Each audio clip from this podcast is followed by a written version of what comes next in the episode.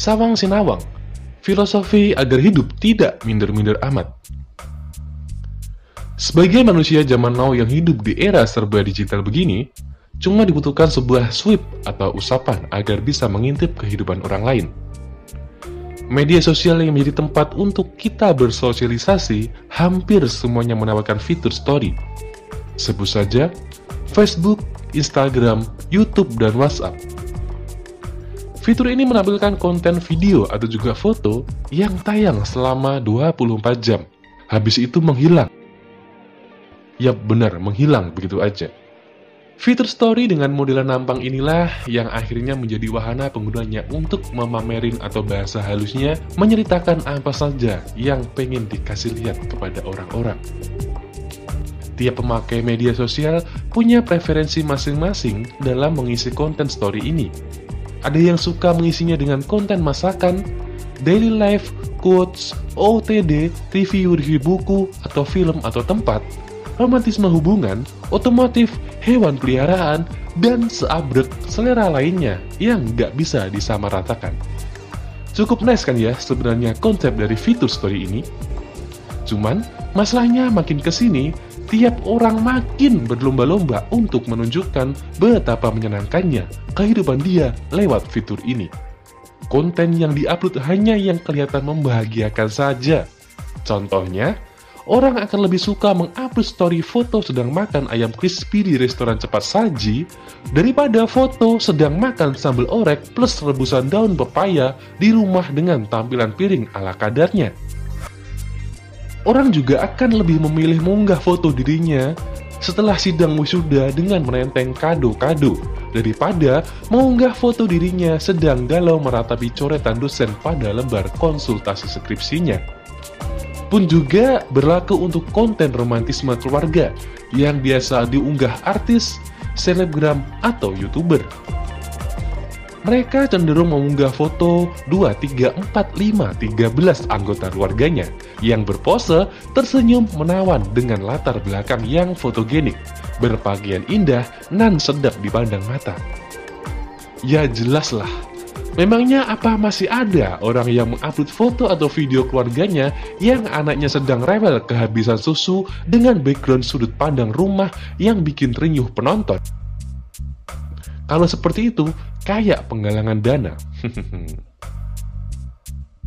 Sekarang, bayangkan saja, dalam satu hari, berapa banyak foto kebahagiaan orang-orang yang berhasil kita sweep melalui fitur story atau media sosial yang kita pakai?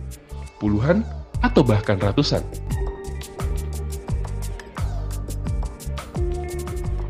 Gimana perasaan kalian melihat orang-orang itu pada memperlihatkan kebahagiaan mereka? Sementara, sebagai manusia yang katanya manunggaling rasa, kadang kita nggak selalu diberi kesempatan buat nyicipin namanya kebahagiaan setiap hari.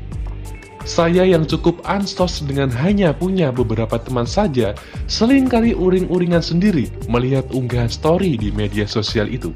Teman-teman seangkatan saya yang lahir sekitar 90-an akhir, mulai banyak yang mengunggah foto pernikahan mereka yang menghangatkan hati. Ada juga yang menampilkan foto anak-anak mereka yang gemuk menggemaskan Foto wisuda dengan kepala tegak membanggakan seperti prajurit yang baru saja pulang dari medan perang dengan membawa kemenangan telak. Foto aktivitas di tempat kerja yang seolah-olah mengesankan sosok pekerja keras, biar dibilang calon menantu idaman.